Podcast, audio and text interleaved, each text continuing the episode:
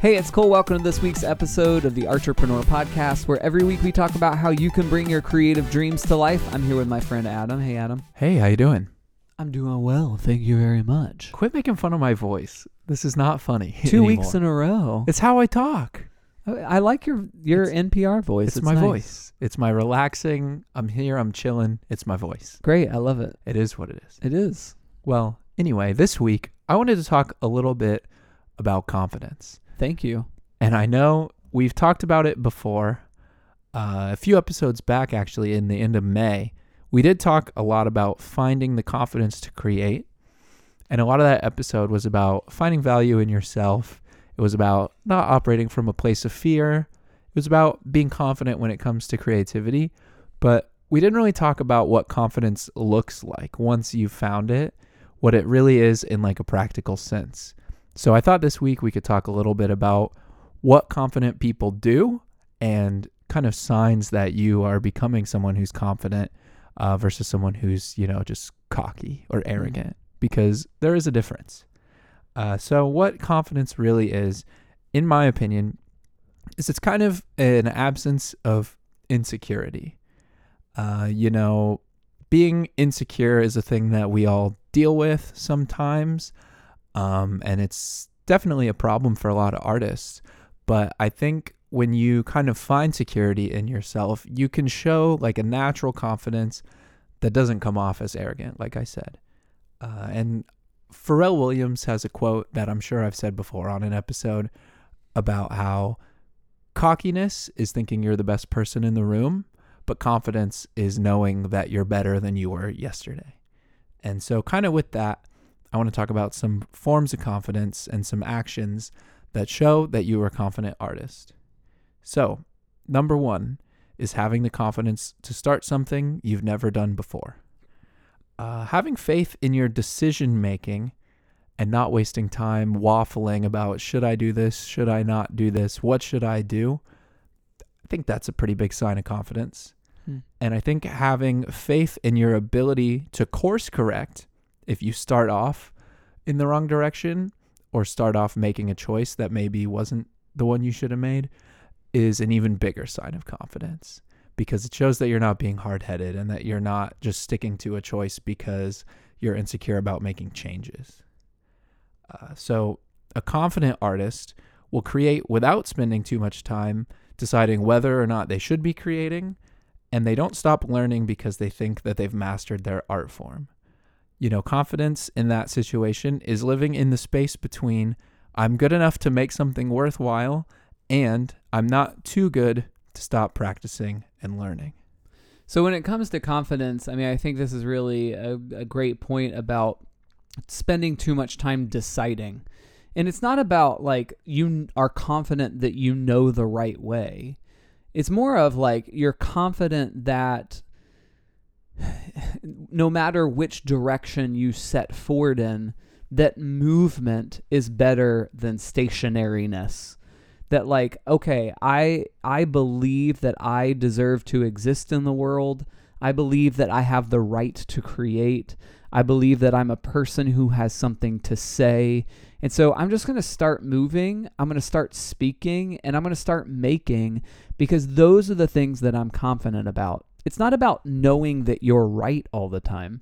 It's just saying I believe that I have the the right to exist and because of that, here I go. Yeah, no, that's a that's a big one. Uh, second up, have the confidence in other people to help you build something amazing. So we talk about building a team. We talk about working with other people on this podcast. So you probably know that we think it's important. Now, when you are working with other people, sometimes that means you have to be a leader. Sometimes they're calling upon you to work together to help them reach some goal that's their goal. But either way, confidence is a big part of working with other people. So, a confident collaborator does make people feel like they're a part of the team. A confident leader or collaborator does not make people feel small or unimportant.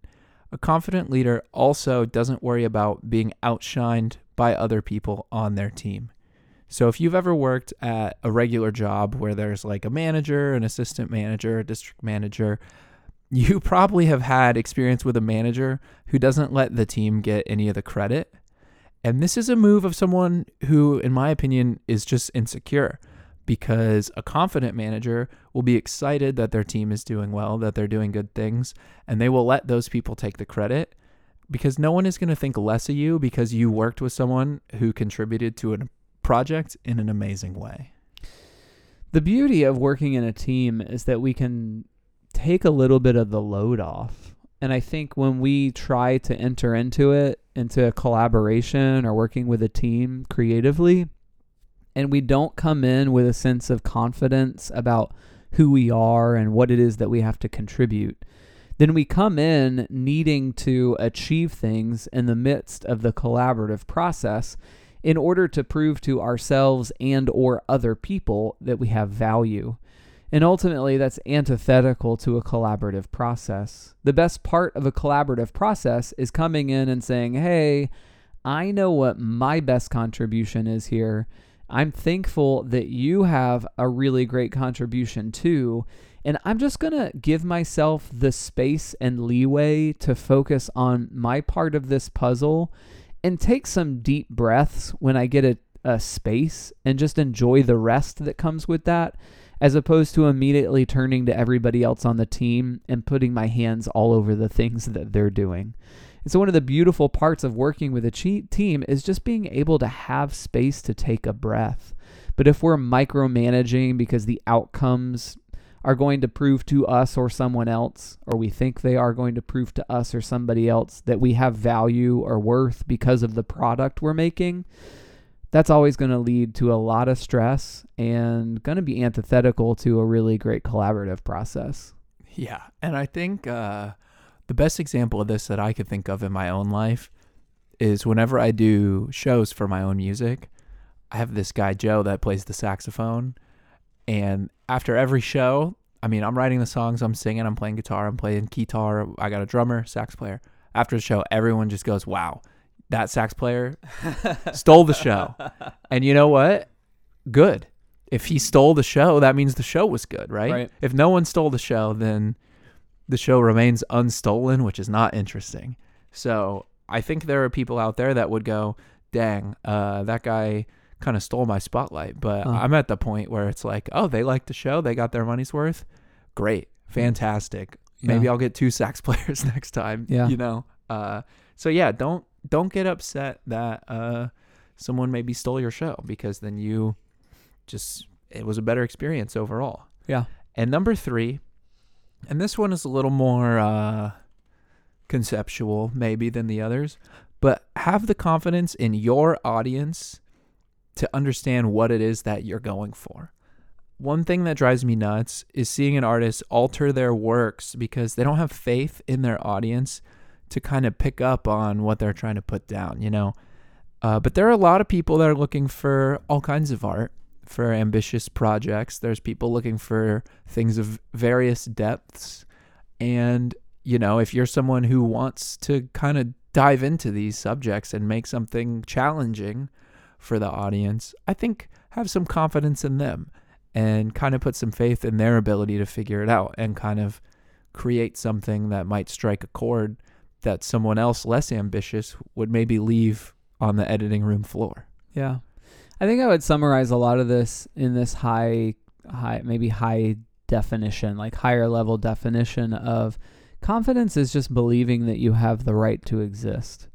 And that is so amazing in the times that we're successful. It's always so amazing in the times that we aren't successful because our a belief in our ability or right to exist is not contingent upon our performance. And I think insecurity is when we think that our value, our right to exist, is contingent upon whether or not we do a good job or a bad job.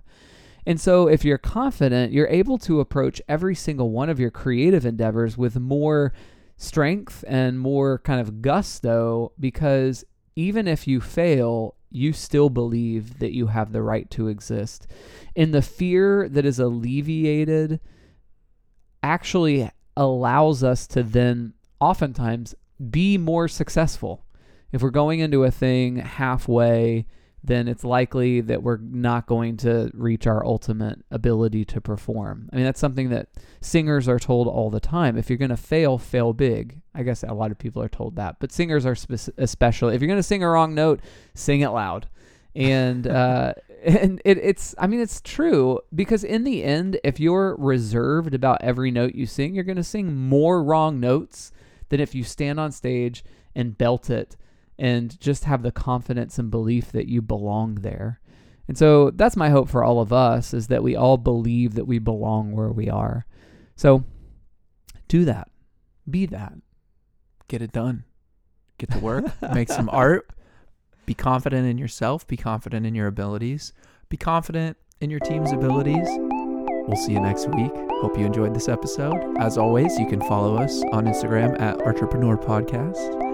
We'll have another fresh episode right out the oven for you next week. See ya.